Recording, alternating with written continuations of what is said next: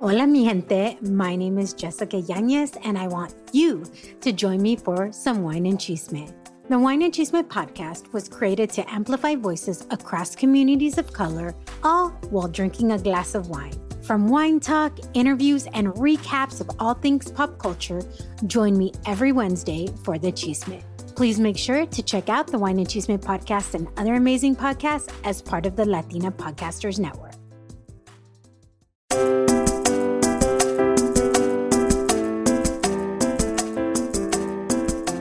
Hola, hola, mi gente. I'm Jessica Yanez, and this is the Wine and Chisme podcast, a podcast created to amplify voices and share the stories of people from BIPOC communities doing remarkable things, all while sipping on a glass of wine. So, welcome to your new Wednesday.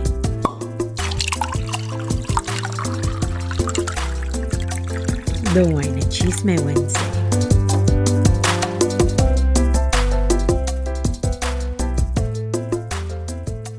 Hola, hola, mi gente. Welcome to another episode of the Wine and Chisme podcast.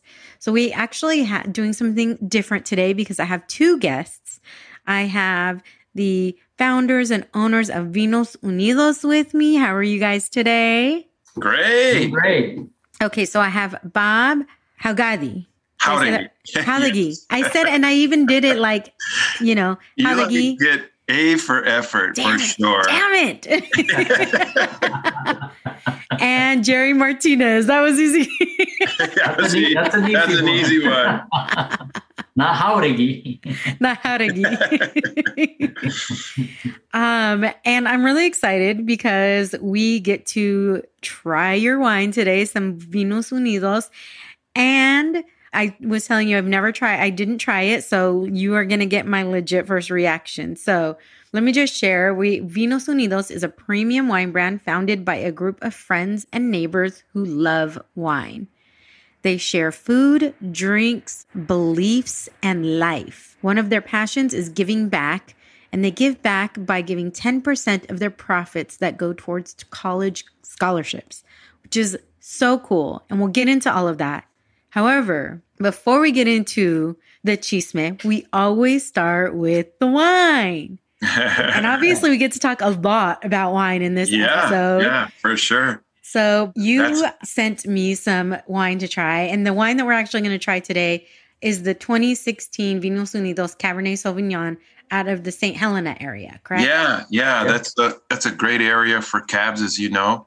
You know, Gerry and I will talk a little bit more about it, but we really like that that whole corridor there between what would you say, Gerry, between Oakville and St. Helena. It's all good, but we seem And to it's, uh, gravitate. it's, it's it's all the way from Oakville to uh, Helena. what is called the uh, the heart of the valley, pretty much. So our cab is actually uh, right up, you know, on the heart of the valley, which is St. Uh, Helena, California, which is a small city of about uh, eight thousand people. So, what would be the difference between a cab that comes from that area versus the Russian River Valley? Uh, you know, the difference it's uh. Because I feel like a lot of people hear of Russian River Valley, right? They hear that all the time. So, if somebody Well, were like, "Oh, I like stuff from the Russian River Valley," what would be something that would be different? you know, Napa Valley is, you know, definitely a smaller valley than uh, Russian Valley, the Russian area. I mean, you're talking about 10 times bigger than, than the valley of Napa. Napa, you know, on the widest side, it's uh, it's about uh, five miles. And what's unique about the valley is that every every mile your your terrain is changing, your climate is changing. So you know you have the ability to uh, have all these different varietals, you know, planted in throughout the valley hmm from south to north. All right, I'm smelling it right now. I haven't tasted it yet. I've been smelling it. And I always tell people like don't swirl it yet. Like first smell it and then swirl it and smell it. And you Oh, and people always Yeah. are like, "Oh my gosh, it smells so different." And I'm like, "I know." yeah. You know, I'm still learning. I'm still learning, but I let this decant for probably about an hour and a half. Okay. That's That's Maybe good. a little bit good. less, about an hour and 15 minutes. So a little bit on this this wine. I mean, it has some pretty solid tannins. The reason why I wanted you to can it is because it just does so much better after it's been out for a bit. out of the Mhm. bottle. We think that it's still it's tasting good right now. This is a cab that has some staying power on the the shelf. What would you say, Gerry? Where do you think this will peak out? The 16. The 16, because of the tannins being, you know, big, it'll probably peak out in around another seven years, eight years. It'll be a Wow. Yeah, Dang. So okay, you- well, I'm gonna try it. Ready? Salud. Here's my Yeah. sound effects. yeah. Look, Cheers. All right. Oh yeah, it is really it is really tannic, but I can imagine if I wouldn't have decanted it, how much more it would have been. Oh yeah. yeah, Oh, that's good. yeah. I mean, there's big cherry on the front end, and then you can find that feel the tannins and a little bit of the acid. What are you tasting? Let me take another taste. Let me take I taste a little bit of peppery.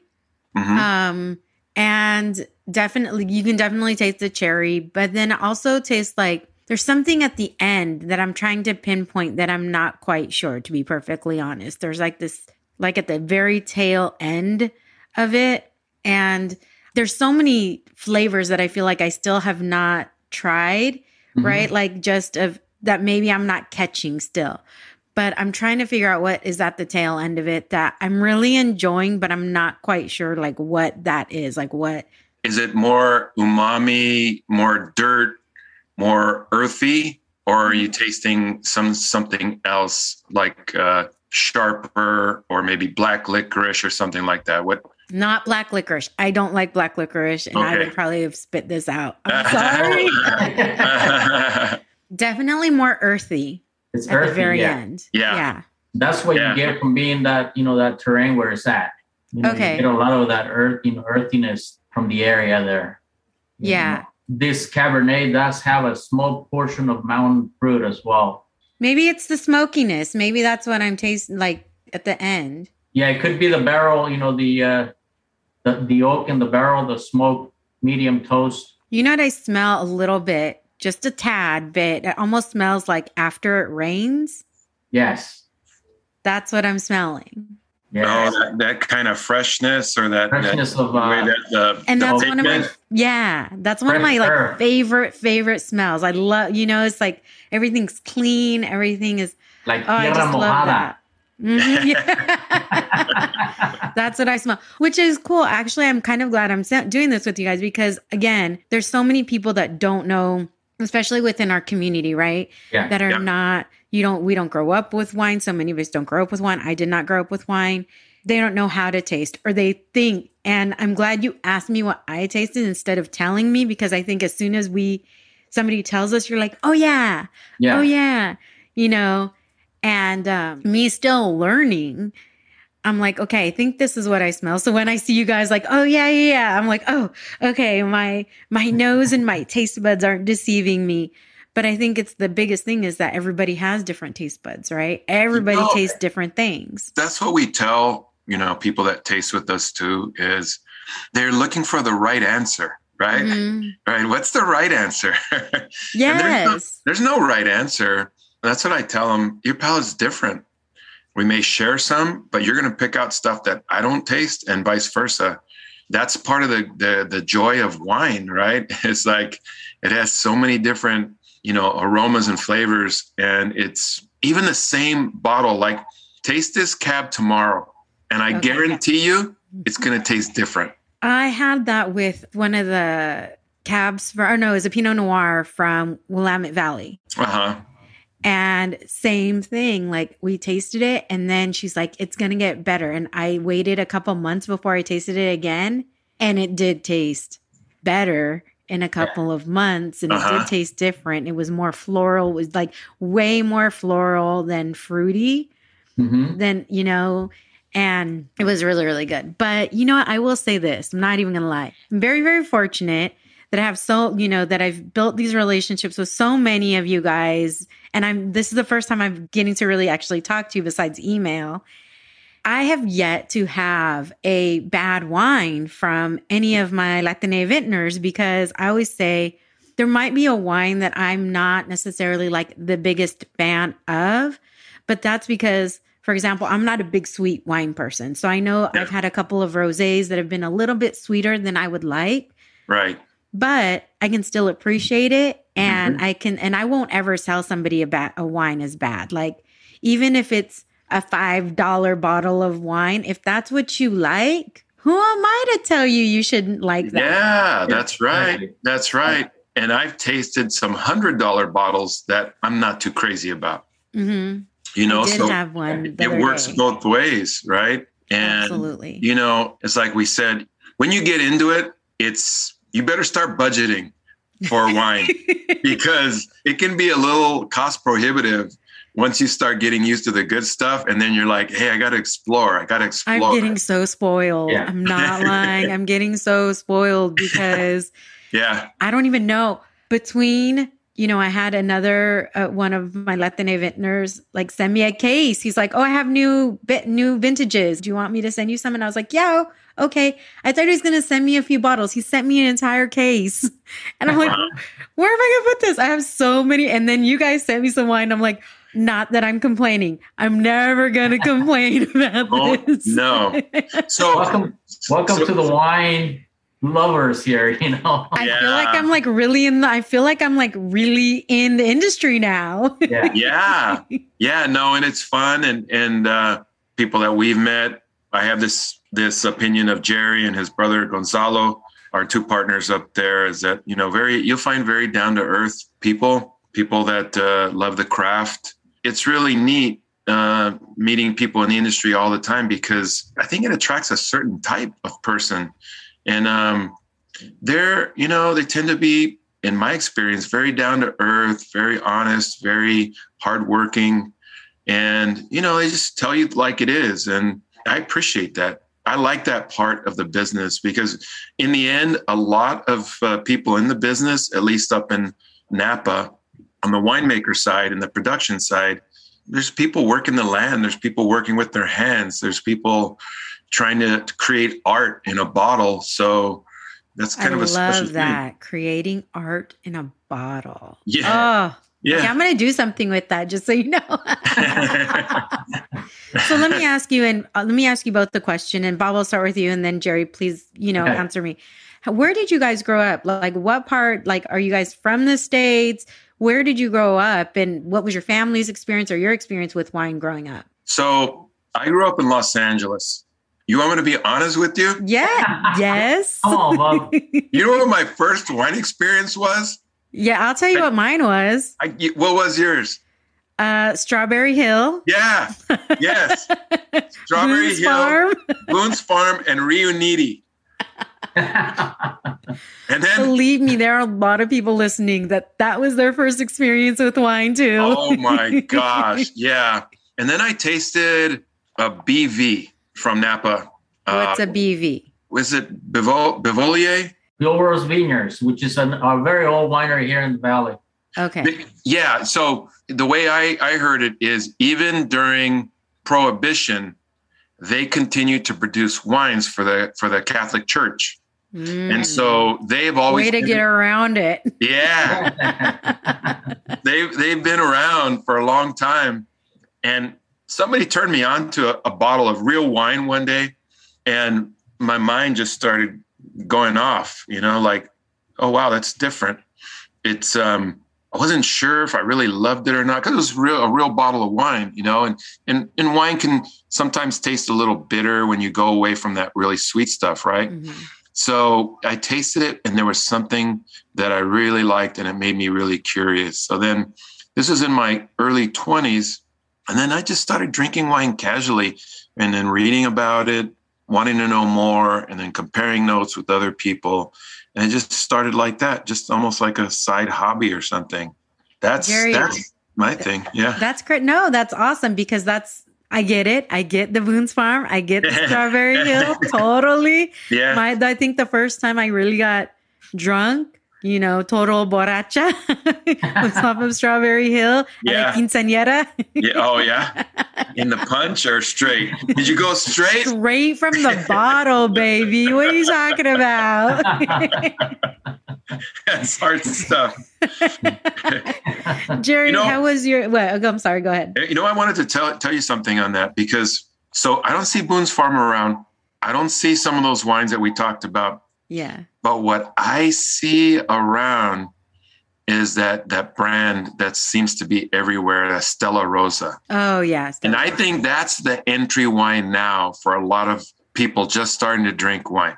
Yeah. That seems to me to be the one. And you know what? To be honest with you, I think they're doing the the Latino market really a service because that's the entry. And I'm starting to see family members and people that I know show up to like parties, quinceañeras, family parties with a bottle of Stella Rosa in their hand. And they're so happy. They think they're high style. They're like, hey, brought wine. Check this out. And I'm like, all right, cool. That's nice. Hey, but, you know uh, what? Whatever gets you through the door, right? Yeah. Whatever, you know, if if you're willing to to taste that, like um, let's try something else. Let's try something else. Then people are more open. Gerry, what was your how did you grow up and how did you even get into wine? Well, you know, I grew up in uh, Mexico, uh, Jalisco. That's where my family's from. My grandpa's oh. side from Jalisco. Oh, oh wow, paisana. so, anyways, I was, uh, you know, I grew up in Mexico till the age of uh, almost twelve. That's when my parents decided to bring the whole family to the U.S. Uh, my mom was born in the U.S., so she was a U.S. citizen, and uh, you know, we landed here in Napa Valley. We had friends that my, you know, my my you know dad knew and they came together with the Ceja family, which they also have oh, a, okay. know, a, winery here in the valley as well. Yeah, I know Delia. It's actually uh, Amelia Moran. My second last name is Moran. Got it. mom's side. So anyway, so we you know we came here and uh, I did my uh, junior high and high school here. Started working in the restaurant business first, the age of uh, 15, and then at the age of 17, working at, a, at the restaurant Auberge du Soleil, Rutherford. Right above, there was a, a, winery above the, the restaurant called Rutherford Hill. So one day after work, you know, we hear music going on. Say, hey, let's go check it out, see what's going on over here.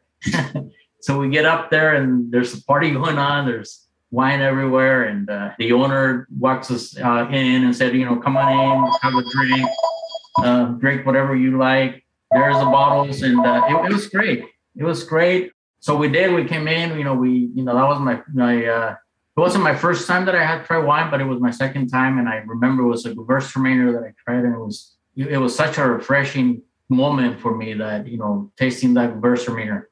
But anyway, so my dad and you know worked you know in the vineyards as well, and my mom worked in the restaurant uh, business. As growing up, we worked. We were a family of ten, so we all had to work and pitch in at the house to, uh, you know, make uh, med at, at home. So uh, it was fun. It was a fun uh, growing up experience for us. First time that I went up there, you know, I was 17. I told myself, wow, you know, this will be a great place to work. And surely a year later, I was working at the winery, you know, in the in the visitor center part, mm-hmm. doing all the stocking and you know and making sure they had everything. And then I worked, you know, one uh, summer uh, there, you know, on the visitor center. I working through the winter, and then the following year, it opened up an opportunity to move myself into the uh, production side. And I said, I love to. And then ever since I, you know, I started working, I just developed this passion for this liquid. I was like, wow, this is great.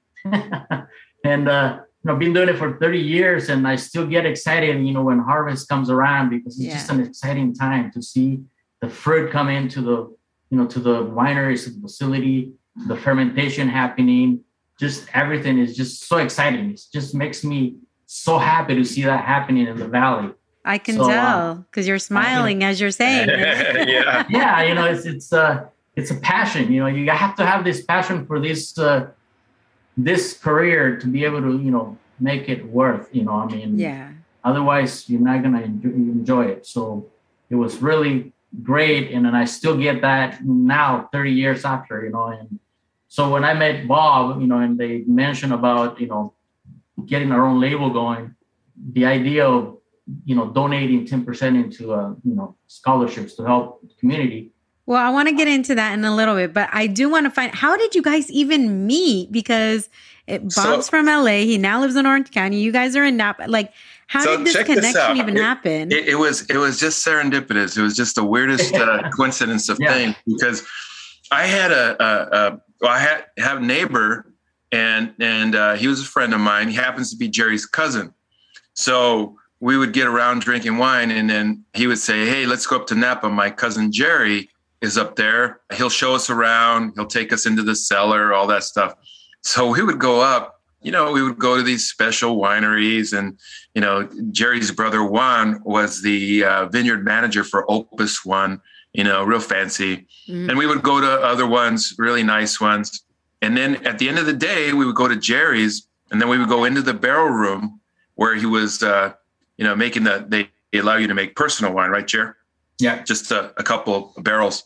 And then we would taste from his barrels, and it was like the best stuff we'd had all day. It, blew everybody away. And so we would be just floored, right?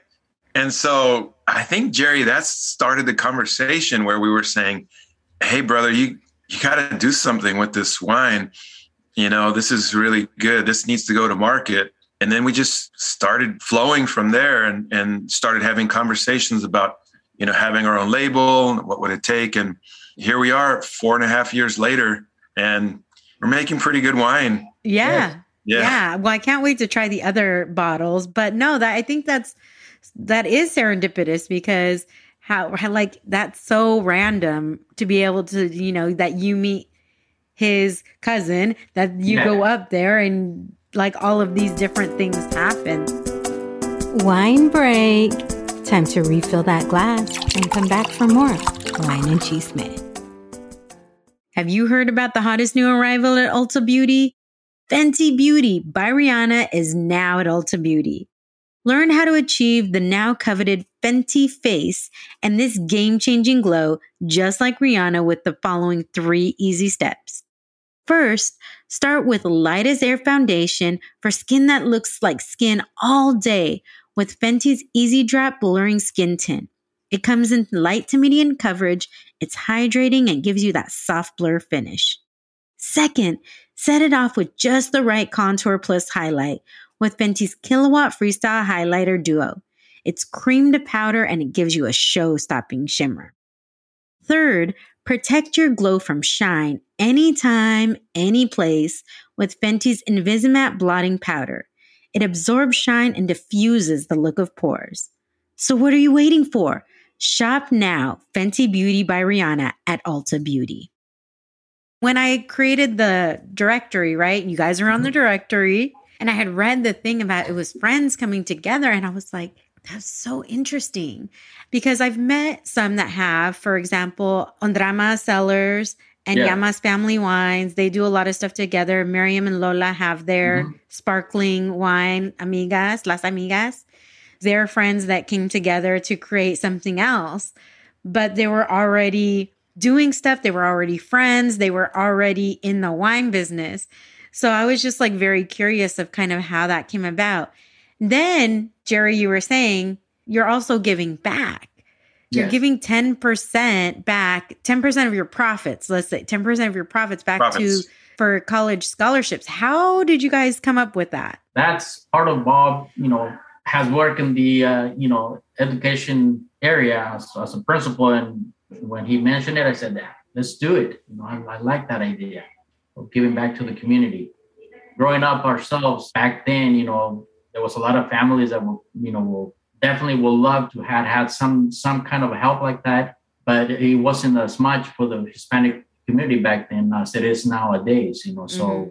I said, yeah, let's let's do that. Let's you know help you know help out the uh, community. Uh, more than anything, uh, you know, we we uh, were focusing more on the you know uh, Hispanic community, but that doesn't mean we cannot help the community in, in general. Right. Yeah, I would say that's uh, that was a starting point for us. When when we first started talking about doing this i you know i was thinking to myself and i think i told the group this uh, like yeah this is really interesting. I'd like to do it but maybe let's do it for a higher purpose as well right? We can make it part of our mission statement that we're going to give back to the community and about that time we were talking to people in napa and they were saying like yeah like gerry and his family yeah i got here you know my dad got here so many years ago. And then I've been in the business and now my kids are kind of interested, but the last thing they want to do is go out into the fields and pick grapes. They want to own the company. They, they want to be the, I love that attitude. Yeah, yeah. Heck yeah. They want to go to college. They want to, they want to learn. So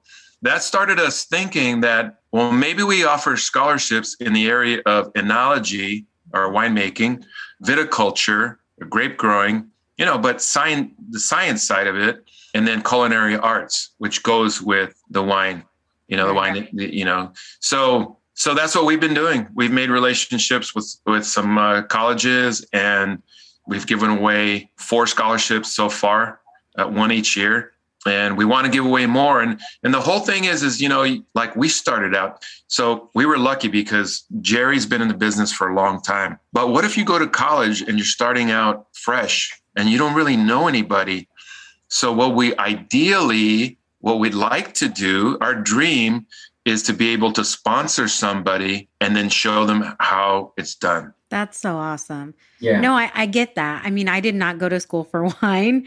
I didn't, you know, like actually, to be perfectly honest, and people who have listened to the podcast really know this, but up until two years ago, I just liked wine, but I never paid attention to all of these things, right? I would smell it, oh, okay, yeah, whatever. I would just con like, oh, try different wines at the grocery store or find something that I liked, you know. I would just remember, oh, okay, I like this one or that one. Until I started this podcast and I was still at the beginning, just kind of pulling stuff off. And then something hit me. And for me, this was beyond sharing, obviously, sharing stories and amplifying voices across communities of color is so, so important to me. Mm-hmm.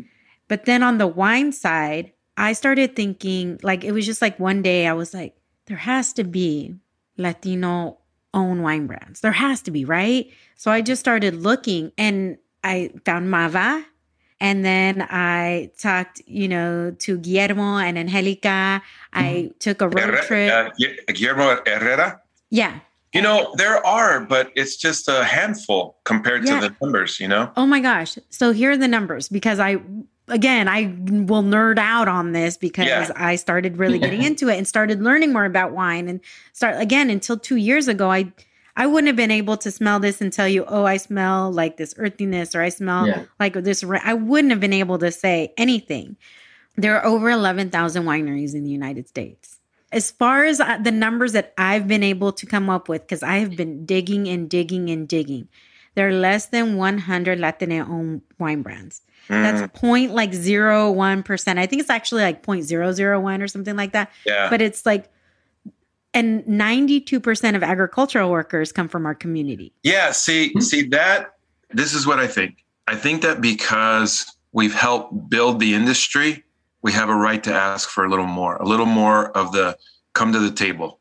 Agree. Um, because the fact is, without the Latino workers, without people picking, without people working in in the the wineries producing, it just wouldn't work it wouldn't work. So so we're finally coming to the table in a certain way, but I think it's it's earned. I don't think anything's been given. I think it's been earned. Oh, you know? absolutely. Yeah. I mean, look at everything that was happening during the pandemic. Who mm-hmm. are the people that were still out there? It was the agricultural workers to make sure that people still had food on their plates. Mm-hmm. Right? Exactly. So I agree. It's and it's not easy labor. It's hard labor. That hard labor, yeah. Yeah, and a lot of Believe people don't want to do it. Being being like being up here in the valley. I mean, I done picking, I done all that. It's hard labor there, you know.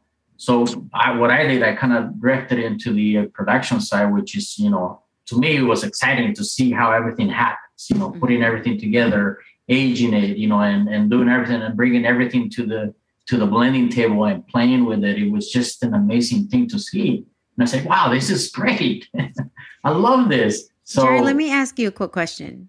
When you were going through all that and when you went started going into the production side, who was it that was like your did you have like a mentor and somebody that was like, I want, you know, that saw something in you that really wanted to help you succeed? Yes, and that was my uh, supervisor at Rutherford Hill. You know, his name was Juan Moreno.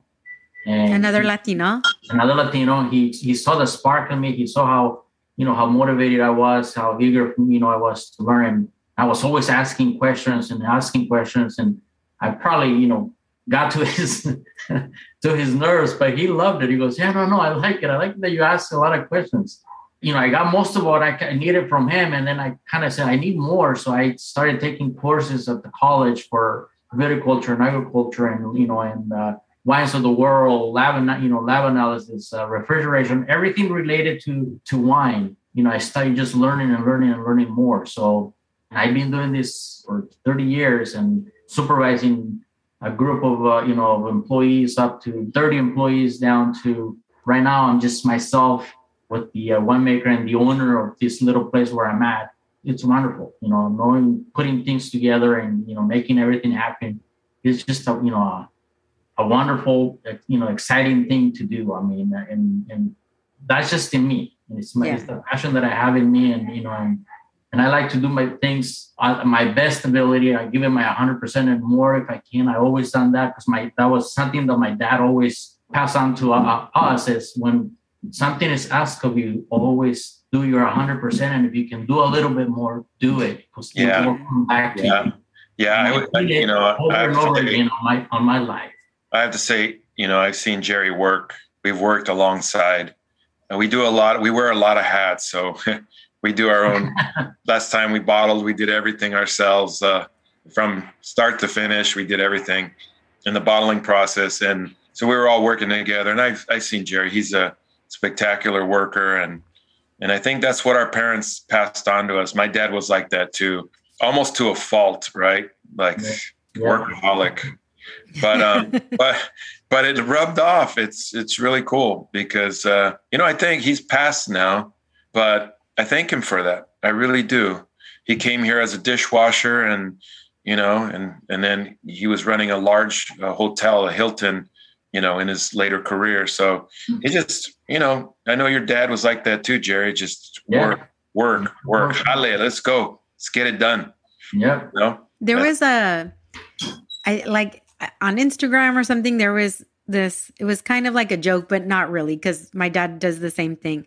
It was about how Mexican dads can never rest, right? Or Latino mm-hmm. dads mm-hmm. can never rest. And I always joke, I'm like, yeah, even on my dad's day off, he always finds a project we never knew existed.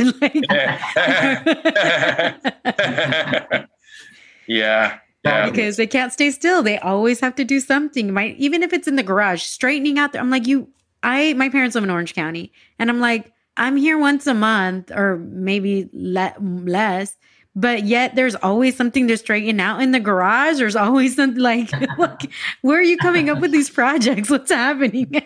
you know, it, it, we just wouldn't we wouldn't feel right if we didn't have all these projects going on. I, I go up to Gerry's house and he's always got something in the backyard, something in the in the house. He's always got There's projects. Always you know, and that's just the way our parents, you know, taught us. You know, my dad every every weekend. I remember getting up every Saturday morning real early. Hey guys, come on, let's get out. Let's get cleaned up the you know the backyard, clean up the house, get everything ready before you guys do anything else. Nine o'clock, ten o'clock came around, and it's okay. You guys are free to do whatever you guys want to do now. I mean, same with house. us at the house. Yeah. Uh, yeah. wake up, help clean the house, and I still do that. I wake up and you know it's a little bit in disarray and it's driving me crazy. Yeah. Like to other people, this probably wouldn't be bad, but to me, I'm like, oh my gosh, this is no, this is I I, I, I need to do, do something. It. I'm going crazy. you know, you didn't ask this question, Jessica, but the name Vinos Unidos or United Wines, we thought about this for a while, and it had to do with friends and family getting together. Are you tasting a little more fruit on that now? I am. Yeah. Yeah. yeah. like watch. the tannin is really yeah. It's like, softening. It's Soft, big yeah. time. Yeah, yeah it definitely has more fruit. I'm telling you, taste it in a little while, and then tomorrow, and you're gonna go like, "Oh my gosh, is this the same wine? This is." you Could you tell when I was drinking it? I, I did. Like... I did. I, I saw. So Vinos Unidos, United Wines, but it's also a, a, a tribute to our parents. Really, mm-hmm. we've talked about this before. We're actually working on a secondary brand right now we think we're probably going to do something like the label. Uh, you know, Gerry's been sending me pictures of his dad in the field and stuff like that. But it's important to us because they passed on a legacy and they didn't even know it, but they did. You know, yeah. they did. I love that. I mean, you know, my grandpa used to work the fields here in San Diego, the citrus fields. So mm-hmm. it was lemons, limes, oranges, avocados, grapefruits. And I'm old enough to remember. My sisters don't remember because by the time they were born, he wasn't doing that anymore. He was too old. Mm-hmm. But I remember like going out and being like, "Oh, can I go pick some lemons to bring home or some oranges?" and or just climb in those giant crates and pick stuff out. And these these men are probably like, "I pinche loca!" Like we're working our asses off, and she's in here like taking our fruit. yeah, yeah, I know, I know. So yeah, it's you know when you start talking about these stories and our parents and stuff, it's it's pretty interesting you know, one of the things that we're like when we are coming up with the name, we thought, you know, Vinos Unidos, it's it almost indicates Estados Unidos, right? That was yeah. the the promised land, right? Let's go there. It could be better there for us. So let's go see what what's going on over there. Estados Unidos, Vinos Unidos. We were like, it's it's in that same kind of thought process that we wanted to kind of make that ring with that in the dream and the whole thing. So no, that's awesome. Well, I'm looking at your like you have several different wines. You have, you know, Sauvignon Blanc, Pinot Noir, you have a red blend, rosé because I you have and I I do have one of your or two of your rosés. Obviously this cab that we're drinking now. And then you have a Chardonnay. But one thing I'm looking at and one thing that I appreciate and I guess because maybe I am spoiled, right? Some people look at and I was actually having this conversation recently. Some people look at pricing and they're like, oh my gosh, like I wouldn't ever spend more than $20 for a bottle of wine or mm-hmm. something. And I've had to share with them, you know, there's only 10% of the companies that produce enough wine to be distributed nationally. So that means 90% of wine labels are not large enough to be distributed nationally. So mm-hmm. when you are going and purchasing from these small wineries, winemakers, that's where your money is going. Your money isn't going to marketing. Your money is going to that. And there's, I just feel like there's just this love that goes mm-hmm. into all of these small producers like yourself that you just, I mean, I'm not saying there's there's there's good wines at the grocery store, and I go to Trader Joe's and I'll pick mm-hmm. out wines sometimes because there's especially within the lat you know where where all of the Latine wineries are, mostly mm-hmm. West Coast, one in Long Island, one in in the Austin area, in Fredericksburg in Texas, and everything else is West Coast. So there's unlimited like type of wine that you'll be able to get, even though every single one will be different. You hit it on the on the head though, because okay, you said there's X amount of wineries and like one percent are owned by uh, by Latinos, right? 0.01%. 0.01, right? Mm-hmm. So we're talking about small producers. Yeah. And you know what happens when you produce craft? Do you want to eat fast food or do you want to eat in, in that small restaurant where they're paying attention, they're picking ingredients, they're curating, you know, their whole list of wines and food.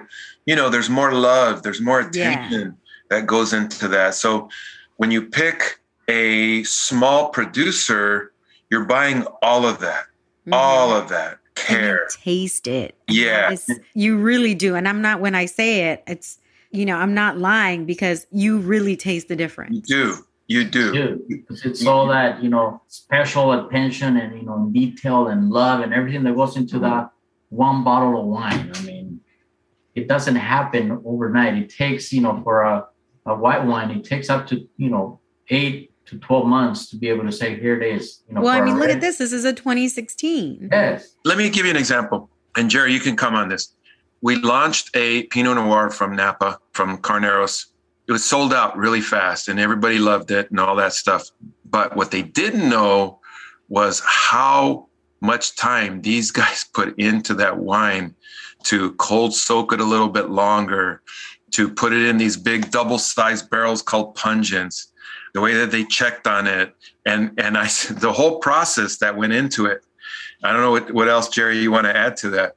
Yeah, no, but you know, it was uh, slow fermentation. You know, you know, you try to ferment a fruit, you know, in a period of uh, eight to 14 days. That's when you're going to be able to extract a lot of the flavors from the skin and you know and the color from you know taking care of that to make sure you get that long fermentation and not let it happen, you know, in two, three days, because then you're gonna miss out all these other fruits mm-hmm. when that happens. So, you know, all these wineries are small producers. That's what they're doing. That's what they're trying to, you know, accomplish. That extra flavor coming out from the skin of the fruit, you know, when it's a red wine. Uh, when you do a, a white wine, you know, pressing, you want to throw the whole, you know, the whole cluster into the press and press everything together because, you know, the skin, the, the stem of the, you know, the uh, cluster, if it's just right, ripening brown, there's some flavors in there that you want that you don't want to overpress it too much because then you start getting into the, you know, bitter, you know, part of it so you have to be really careful how you do it. So, you know, what Bob was talking, you know, we, the stem, our, our Pinot, we went directly into, a, you know, into puncheons, which is our 32, uh, 132 gallon barrels. We took the head off and we fermented inside, you know, those barrels and we kept it cold soaked for 48 hours. After 48 hours, we took it out and, you know, brought fermentation back up and then we started fermentation and kept the fermentation going for, you know, for uh, 10 to 14 days and then we did a little extended, you know, extended the um, maceration at the end, which keeping the, the juice with the skin a little longer to get a little more color out of the skin. Mm-hmm. An extra, you know, an extra week, an extra seven days. That's why, you know, all this time went into getting this Pinot to get it the way with it. And not only, you know, that we put it in, you know, in, in barrels. We kept it in that barrel for, you know, 18 months, almost two years before we bottled it, and then here, you know, here's the product. All yeah. those little yeah. things that people don't see. Yeah, that, they just see the, the yeah. end product. Yeah. Let me ask you a totally like what type of wine do you think is underrated? Just generally, like it's underrated that people just don't give enough love to. What for, type of wine? I mean, for me, I would tell you, I'm not huge on white wines, but we had a Sauv Blanc that we sold out of that I really liked a lot because you smell it. And I told these guys from the beginning when I smell it, it's like, hey, th- this smells like banana. And then this smells like guava. And this smells like pear. And it all had all these tropical fruits coming out of it. And, but it was like a, a real, like there was a lot going on when you tasted it. Mm-hmm. And it wasn't just like a sweet, you know, just shoot it back no, right. he, I mean, you know, like it filled your mouth. So for me, it would be the Sauv Blanc that has all kinds of crazy stuff going on. And, and what do you what do you think, Jared? Just generally, it doesn't have to be something you guys produce or not, but just generally. For me, it would probably have to be like a Cab Franc, Cabernet Franc, 100. percent It's beautiful wine itself. But I've never had 100 percent Cab Franc. A lot of people don't really think, you know, that you can have it 100. percent You know, mm-hmm. Cabernet Franc. I mean, it's a great wine. But in general, I mean, you know, being in the industry for this long, I've seen trends of you know different wines. Like back in the '80s, I remember you know Chardonnay was a big thing back then. You know everybody was making Chardonnay, Chardonnay.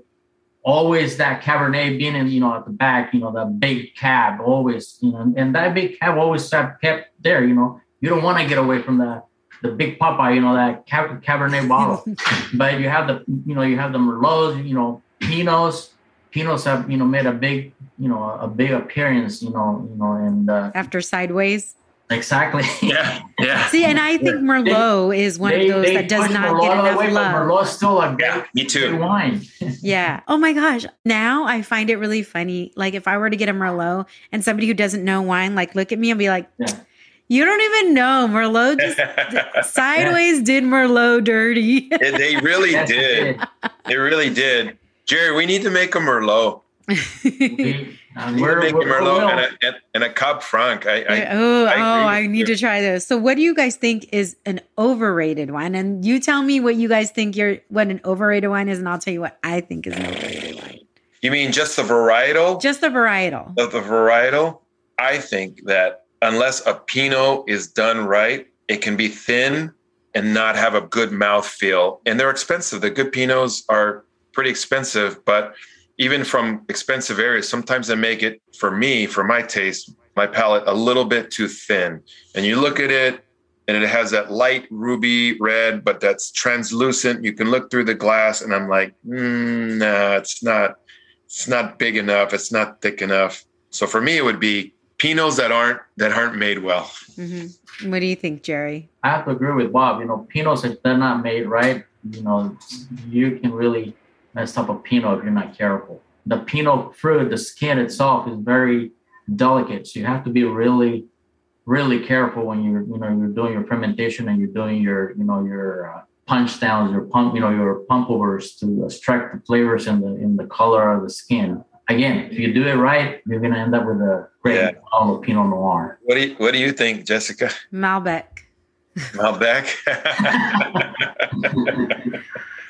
I think Yeah. people think that I don't know. I just I tried really hard to like Malbecs. Yeah, And I've had a couple that are re- that were really good, but I've had a lot. I've had more not great Malbecs than I've had great Malbecs. yeah, And I feel like just because people associate it with Argentina or they associate, you know what I mean? They're like, oh, yes, it's great. Da, da, da. And I'm like, it's not though. yeah. yeah. You know, now that you mention it, foreign wines. You know what? I haven't had really great Bordeaux. I've had a couple, hmm but I don't know. From eh, I think French wine sometimes can can let me down because I'm used to the California, the big wines. But I haven't had, yeah, you know what? I actually, there is a white Bordeaux that I got at Trader Joe's that's really good that I really enjoy. oh, really? Yeah. Like I haven't really gone into the, you know, like a rich, deep red Bordeaux. What people think of, right? Because people think Bordeaux, they think red. They're not thinking, well, it's actually the region. It's not the Mhm. grape. That's where it's coming from. It's the region. Yeah, yeah. And um but I and I've never tried fortified wine. So I've never tried like a sherry. I've never tried any like where you know the extra alcohols. So I've never tried anything like that. My boyfriend has and he loves them. He loved like he went to Spain and they that's all they were drinking and everything. What's the most expensive bottle you've ever tasted? Do you remember? Ooh, you know what? I mean, I've definitely had some like over hundred dollar bottles of wine. I just had one um Monday. I was a guest on a wine podcast and now I forget the brand, but it was like, I don't know, 110 120 dollar bottle of wine. I think somebody brought it was a couple hundred dollars.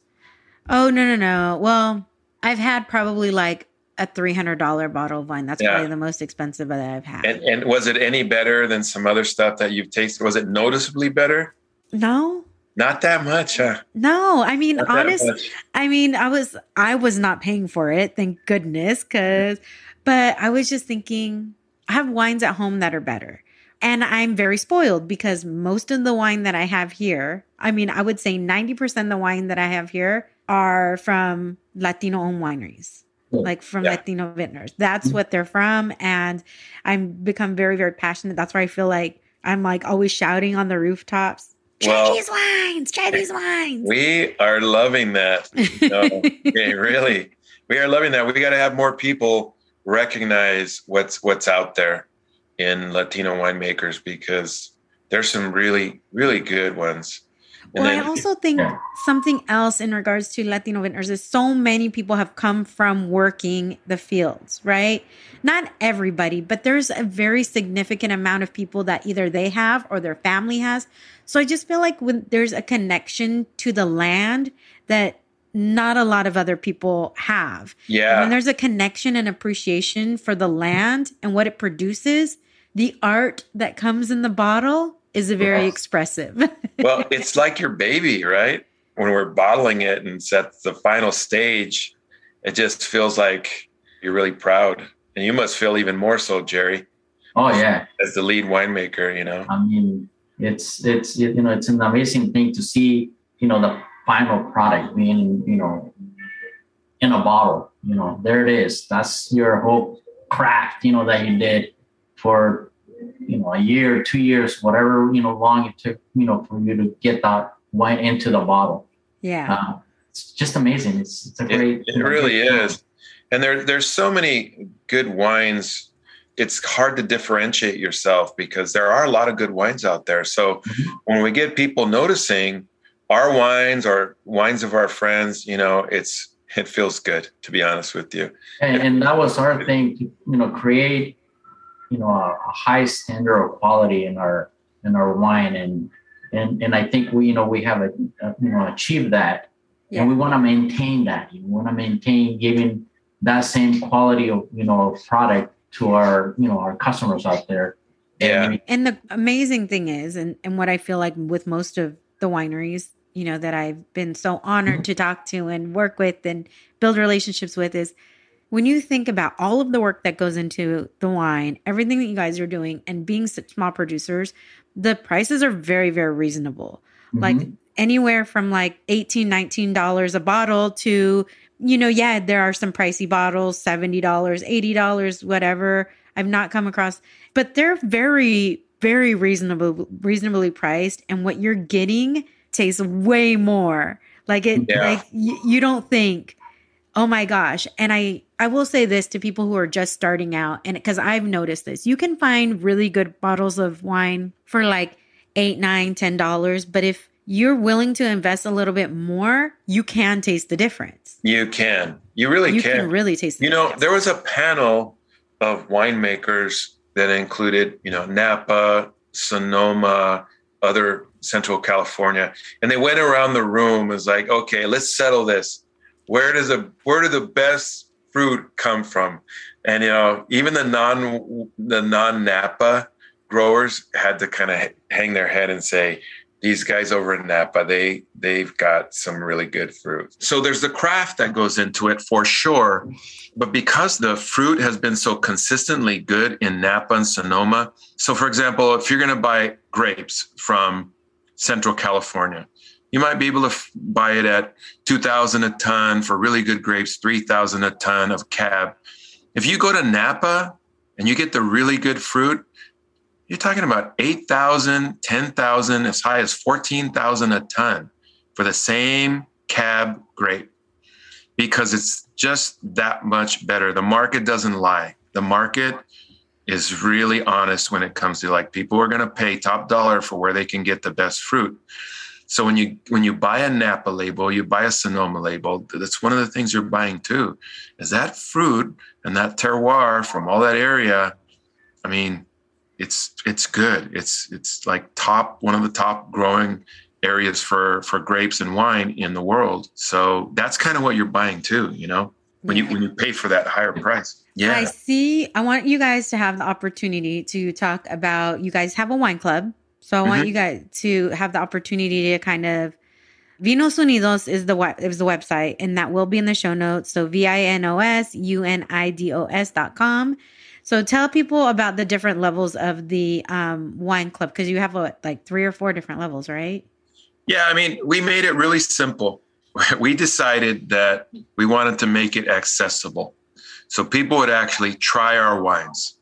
So our entry is $70 for three bottles from Napa, Sonoma, and then we have a red uh, a red blend from the Shenandoah Valley um, that we sometimes throw in there but we seventy dollars for every every three months. We have uh, eight different wines, so we'll we'll mix it up. Uh, always a rosé, a white, and a red.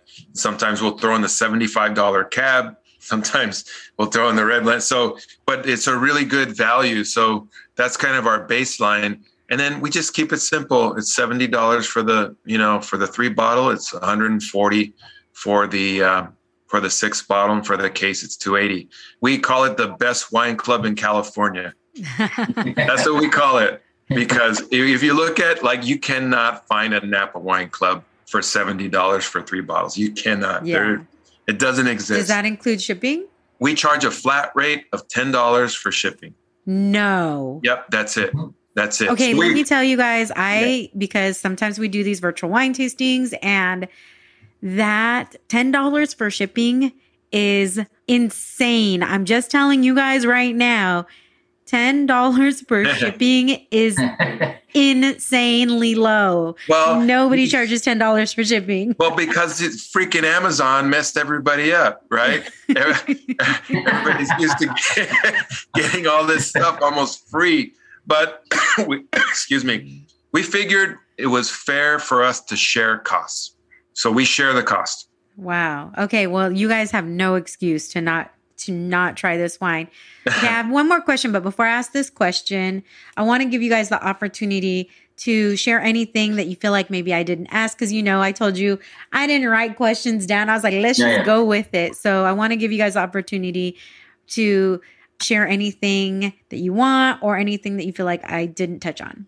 I want to recognize our other two partners Gerry's brother Gonzalo, who works really hard with us, and my son Chris. So it truly is a, a family affair, and I want to make sure that you know that everybody knows that there's there's other two people, and they contribute a lot to the business. Yeah, there's a total of four partners. You know, two up here in Northern California and two down in Southern California. Go and buy our wine. okay. You know, you know I, I, have one more thing that, yeah. that we haven't mentioned. So actually two.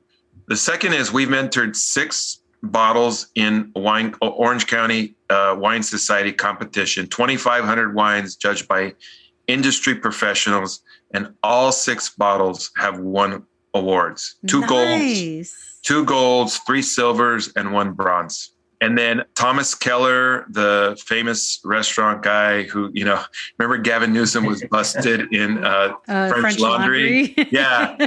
Well, that same chef owns five restaurants there in Yountville, and we're in one of them. We're in one That's one. awesome. Yeah. That's really awesome. Yeah. And then here, I know people know about Morton's. We're in uh, Morton's. Um, so really some All really throughout nice, California or no, just uh, the Costa Mesa one here in okay. Orange County. We just got in there a few months ago, so they tr- they always nice. try to, and and so we're in restaurants like that. Yeah. And but our price point is not you know, you know, foo foo so high, but anyway, we're we're starting to really get into some of those restaurants. So that's awesome. Congratulations. That's a yeah, really thanks. big deal. I need yeah. a yeah. I know people are like, you should open a wine bar in San Diego, and I'm like, I don't know if I want to do brick and mortar stuff. Like that's that's a lot. it is. It is. And I w- and I would be like, you know, really protective of my, you know, you guys are. I call you guys all my vintners, my Lat, you know, my my Latino vintners. You guys are part you of would, my. No, Jessica, you would kill it. kill it. I'm telling you, nobody's done that you would kill it. And then you would want to open a store in Los Angeles because that's another key market for for La- Latino wines. You would kill it. I promise you, you'll kill it. that doesn't exist. I know it doesn't. I might have my editor ki- edit that out so it stays between us. okay. Well, have your people contact our people, and that's awesome. So, my last question, and this is something that everybody always asks in our tastings besides your wine, besides Vinos Unidos, what are some of your favorite wines? I have to, you know, I have to go back to the places that I've been, which is Rutherford Hill. You know, their Merlot, their cabs are pretty, pretty good cabs. Um, but being that I'm up, you know, up here in, in, in Northern California, there's a lot of good, you know, good wines out there. Syrow, the access is unreal that you get. Form, yeah. Stag's Leap Winery. The winery that I'm at, you know, working for now right now is Dearden Wines, a sleeping giant. You know, a giant that's been sleeping for a while is now finally waking up. so great wines, you know. So you, if you're ever up here in the, in the Northern California, I mean, let us know. I need to make another trip very soon. Yeah, we'll, we'll see you around. Yeah. Could you give them a tour, Gerry? Oh yes. Yeah. All right. The sleeping giant. I would say, I would say mine would be. You know, this is a shout out to one of our one of our friends up there, Bazán Wines. He's a Hispanic winemaker as mm-hmm. well, Latino winemaker. Bazán, Mario Bazán. Yeah, I, he's there. I've featured him on our Vintner Viernes. Oh, you did? Mm-hmm. Oh, good. Yeah. I told you.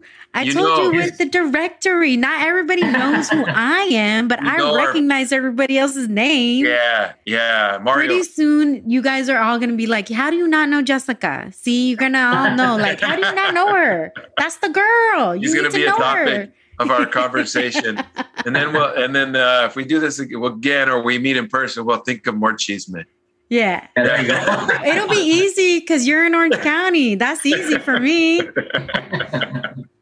yeah. Well, I want to say thank you for the opportunity. Yeah, thank you for having you us.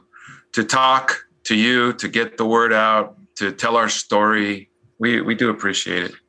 No, absolutely. I mean, like I said, over the last couple years, this has become this is my passion project, right? Yeah.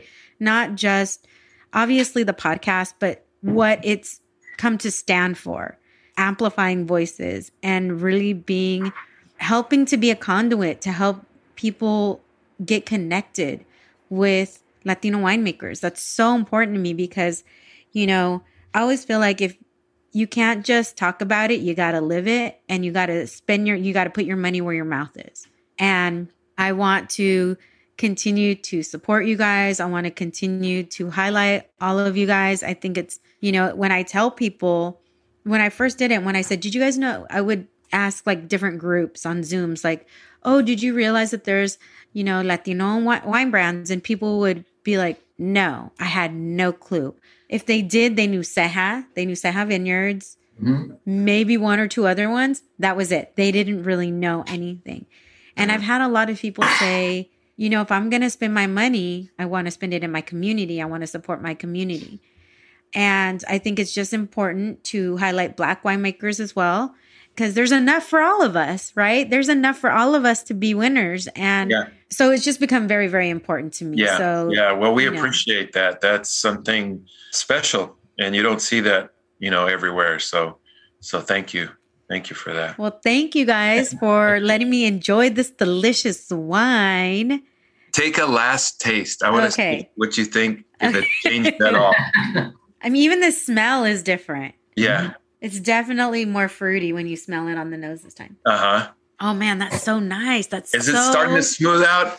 I oh my gosh, you. that's like supple. That's it's, the word that came into my mind. Yeah. It just, honestly, it just fills. It like coats my mouth. Uh huh and it's so oh my gosh yeah this isn't is, that isn't that interesting the way yeah. that, that works that's that's why uh, wine is so interesting it is and that's you know? why people when people like eat and they're like oh i don't like it and i'm like drink it by itself and then drink it with what it should be paired with because people sometimes don't pair the right things and yeah. they don't realize it can totally change mm. like i think i had um for my WSET one for my first level uh, uh-huh. you know yeah. They had us make like mushrooms. Then we had a cookie, and I of course have like my Maria's guy, my Maria's cookies.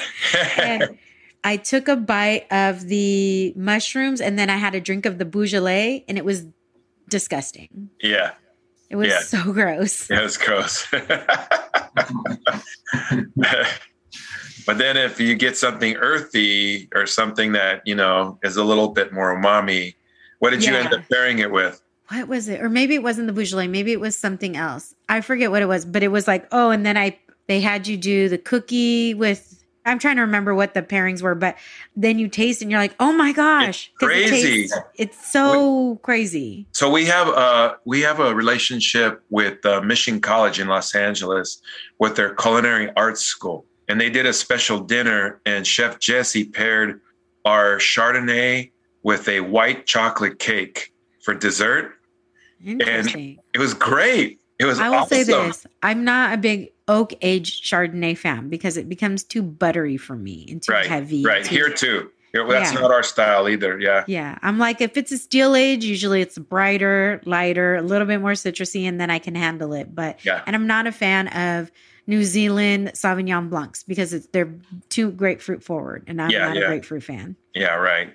Right. Yeah. But I tell people that, like, I'm like, if you like grapefruit, you'll love it. I just don't like grapefruit, and that's all I can taste. Yeah. There's so much good stuff out there. There so is. Well, thank you guys so much. I enjoyed this conversation so much. oh, it was great. Thank you. It was awesome. Yeah. Thank yeah. you for your hospitality. Absolutely. Until next time, mi gente. Hasta pronto.